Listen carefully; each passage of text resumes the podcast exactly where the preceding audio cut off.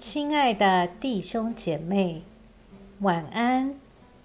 经过白天的忙碌，我们在一天的结束前，再次来亲近上帝，请听上帝的话。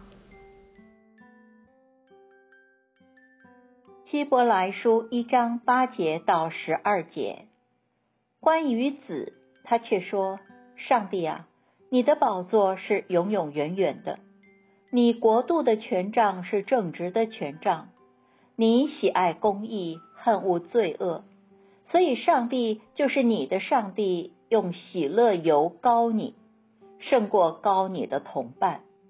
他又说：“主啊，你起初立了地的根基，天也是你手所造的，天地都会消灭，你却长存。”天地都会像衣服渐渐旧了，你要将天地卷起来，像卷一件外衣。天地像衣服都会改变，你却永不改变。你的年数没有穷尽。我们一起来默想。今天这段经文是综合了旧约诗篇中两段对上帝颂赞的诗句所组成的。一段是诗篇四十五篇六到七节：“上帝啊，你的宝座是永永远远的，你国度的权杖是正直的权杖，你喜爱公义，恨恶罪恶，所以上帝就是你的上帝。”用喜乐油膏你，胜过高你的同伴。希伯来书一章八到九节与之呼应。另外一段是诗篇一百零二篇二十五到二十七节。你起初立了地的根基，天也是你手所造的，天地都会消灭，你却长存。天地都会像外衣渐渐旧了，你要将天地如内衣更换，天地就都改变了。唯有你永不改变，你的年数没有穷尽。希伯来书一章十到十二节与之相呼应。诗篇四十五篇是用于君王的婚礼。诗篇一百零二篇是为了生病的友人祈祷，一则是在喜乐中，一则是在困境里。但是诗人都引用来对耶稣作为上帝的爱子的描述，他所带来的喜乐是基于正直与公义的特质。他是那创造天地的上帝，永恒不变的计划的实现。我们虽然活在困难重重的世事中，但是基督，上帝的圣子，已经树立了面对生活的基本态度。尽管现实的生活交织着喜乐与难过，但是在基督里，救赎的上帝。使最终的结局设定在他不变的恩典中。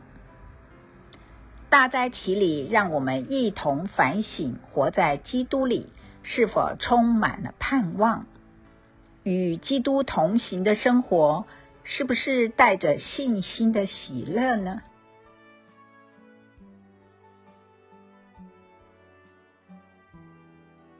请默祷并专注默想以下经文，留意经文中有哪一个词、哪一句话特别感触你的心灵，请就此领悟，以祈祷回应，并建议将心得记下。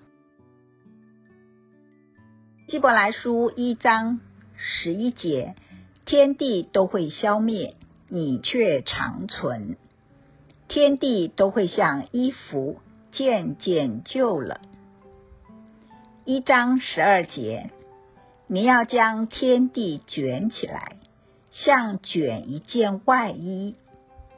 天地像衣服都会改变，你却永不改变。你的年数没有穷尽。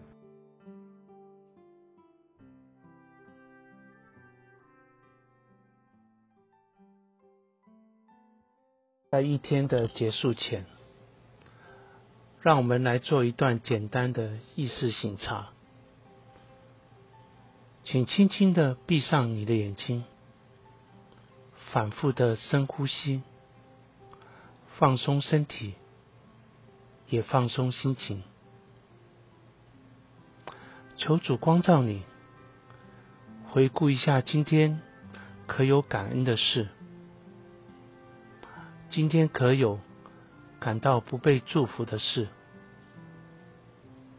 今天我需要与谁和好？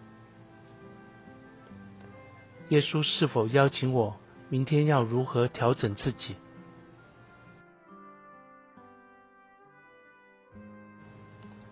我们要感谢此刻耶稣对我们的爱和陪伴，所以我们用主你教导我们的祈祷说。